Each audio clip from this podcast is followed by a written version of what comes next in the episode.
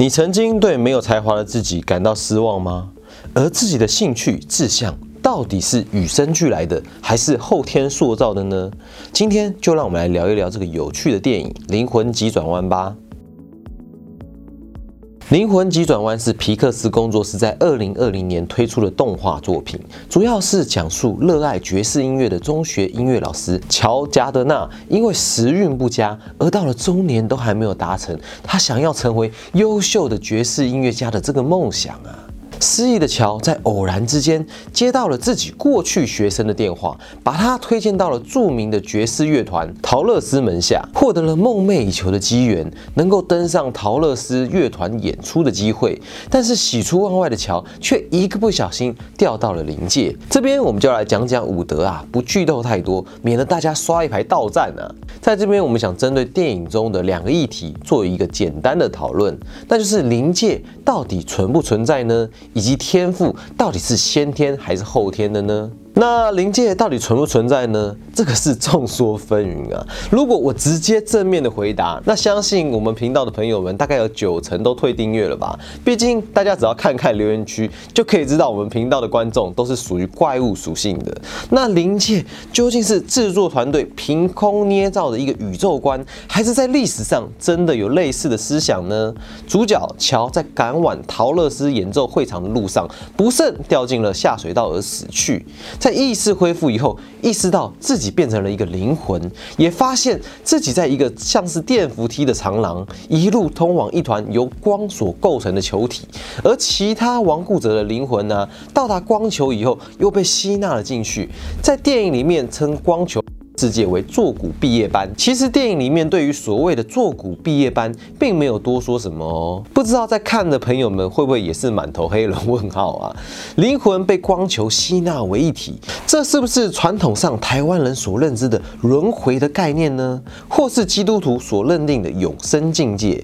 这边呢，制作团队并没有特别说明啊。然而，这个光球吸纳灵魂的概念，其实可以追溯到新柏拉图主义，或是由此延。延伸而成的诺斯替思想，又称智灵主义，还有苏菲主义的概念。其实从历史上来说啊，这种具有新柏拉图主义色彩的信仰群体，有诺斯替基督教。摩尼教，那就是金庸小说里面的明教啦。什叶伊斯兰、伊斯兰苏菲主义、巴哈因信仰等等。好啦，那再讲下去就没有朋友了。这些宗教都是一些比较提倡灵性修行以及探讨的信仰团体。这些基本上他们都相信着灵性空间是整个宇宙里面最纯洁的境界。而它有最高的智慧体所构成，这个高等智慧有很多形态啊，在世界各地上都有不同的代称，有的称为独一、上帝、阿拉、高能或是神等等。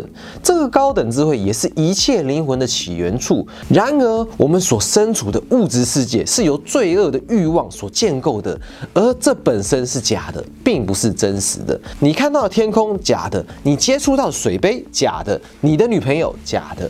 那什么是真的呢？在新柏拉图主义或是相关的思想里面呢，相信人们要借由着修行提升灵性，在我们过世以后才会回归本源，也就是真的世界啦。所以啊，像是诺斯替信徒或是苏菲主义者，他们都会主张与神合一的概念，但这并不代表着人就是神哦，跟我们一般的民间信仰不太一样，而是啊，人本身出自于神，在死了以后会回归于神。然而啊，回归的过程就相当于电影中已经死去的灵魂一样，被光球给吸纳的这个现象。在电影里面呢，主角遇到一个老奶奶的灵魂，他对着乔说：“我等这一刻已经很久了，难道不期待吗？”接着，乔看着老奶奶跟他的朋友们一同被光给吸了进去。就新柏拉图或是诺斯替的信仰来说啊，老奶奶生前的肉体是受到了物质的黑暗所束缚着，肉体的死去其实是意味着生命阶段的升华哦，并不是一件可怕的事情。而我们的灵魂在拥有肉体以后，从我们的肉体，也就是生活之中获得了淬炼，进而了解了生命的意义。在我们经历了人生以后啊，我们的灵魂丢下肉体，最后走向代表纯洁灵性的境界，这也就是坐骨毕业班了。相反的啊，如果我们在这个世界上有没有完成的事情，想要回到现实之中啊，就会像片中的主角一样。想要回到他梦寐以求的人间，因为他的即将成真的理想束缚着他，让他不能够像老奶奶一样有所谓灵性上的成长，不想面对死亡跟进入光中，因此产生了强烈的求生意志，很难像老奶奶的灵魂一样洒脱啊！在肉体的死去以后，生命阶段并没有升华。当然，电影里面不只讲到人在死后的灵魂状态，也讲到了人在诞生以前的淳朴状态，这个就更有趣啦。在这个状态里面呢，电影又导出了两个议题哦，就是我们每个人天赋到底是先天的还是后天的呢？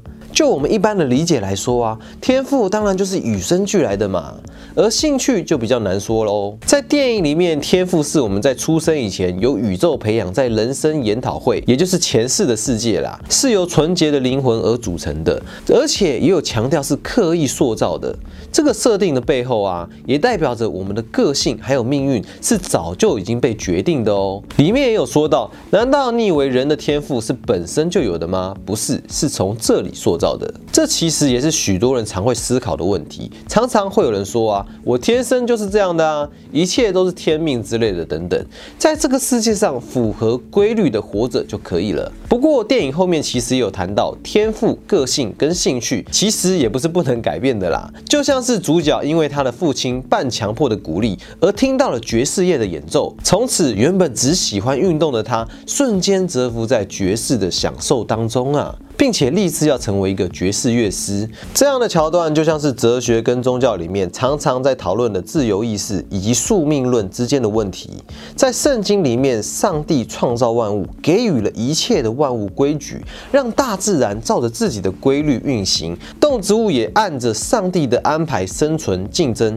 就只有人类是不一样的，在整个宇宙之中啊，就只有上帝有自我意识，而他给予了创造的人一样的能力。让他们可以有能力独立思考，所以亚当夏娃可以不听上帝的诫命，吃了分别善恶树的果子，而后有了死亡。因此啊，我们也需要因着自己的祖先亚当跟夏娃的行为接受惩罚，这让我们原本可以永生的身体有了死亡的这个概念，并且我们的躯体会逐渐迈向死亡。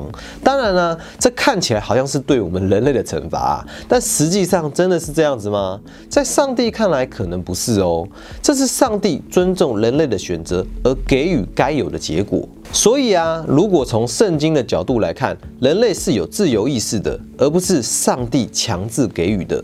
讲完了西方，那我们来看看东方吧。道教里面的龟甲经有讲到啊，我命由我不由天呐，这个好像常常会出现在电网里面的台词。这个东西到底在讲什么呢？其实它原来的意思是啊，虽然我们的身体跟灵魂都是来自于上天，但一切的思维、决定还有启发，都是由自己的自由意识做主。然而啊，在伊斯兰神学里面，人跟世界的结局都被阿拉给决定好喽。而这样的结果被穆斯林称为前定，但阿拉真主还是给予人们适当的自由意识。所以有句格言说：“前定如海。”命运如舟，就是指阿拉所给予的前定，其实并不影响自身对命运的安排跟选择。另外啊，明朝的佛教居士袁了凡也谈到，当前的命运只是反映过去的所作所为，未来如何则是掌握在当下。由各个宗教的理论来看呢，其实都更加合理化了男主角的行为，而乔也透过了自己的实践，证明了所谓的天赋、兴趣以及未来的命运。都不是早就已经决定好的哦，或是宇宙所给予的，而是掌握在自己手中啊！准备好，你的人生正要开始了。或许这也是这一部电影所要带给我们的信念。听完今天我们的分享啊，其实这比起以往皮克斯的作品《灵魂急转弯》，应该是少数跨足人间与灵界的动画哦。而且啊，影片中不断穿梭在灵界跟现实之间，这种交叉叙事的手法，反映出制作团队想让观众体验。出生、死亡之间，现世与灵界之间的关系。另外啊，从我们刚刚探讨之中，也可以知道，整部影片的脉络并不是凭空想象出来的哦。背后除了有强大的学术理论以外，还把人格形塑的可能性，以及我们只有在体验人生以后才能够拥有的独特性格，透过角色的互动，而把庞大复杂的人生哲学演绎成轻松又能够让人家理解的哲学小品，真的是挺厉害的。至少我们做不到了。这部电影啊，其实也不只能够给小朋友看而已，更适合我们已经出了社会、经历过许多人生阅历的大人们欣赏哦。关于我们对于这部电影的介绍啊，不知道有没有激起各位心中的一点火花啊？一样在这里想要问问大家几个问题吧：一、灵魂是真的存在吗？你的看法是什么呢？二，在你的认知之中啊，人在出生以前还有死亡以后的世界是怎么样的呢？能不能跟我们分享一下呢？三，你觉得我们真的有自由意识吗？还是在世界上所有的一切都是已经决定好的呢？欢迎你在底下留言跟我们分享你的看法，也别忘了按赞、订阅跟开启小铃铛，并把这个节目分享出去，让更多人知道灵魂急转弯背后的故事吧。当然呢，如果你有能力的话，也希望能够加入我的会员，每个月用一个便当的钱协助我们持续让每位教授以及学者们的学术成果公众化吧。那我们下次见喽，拜拜。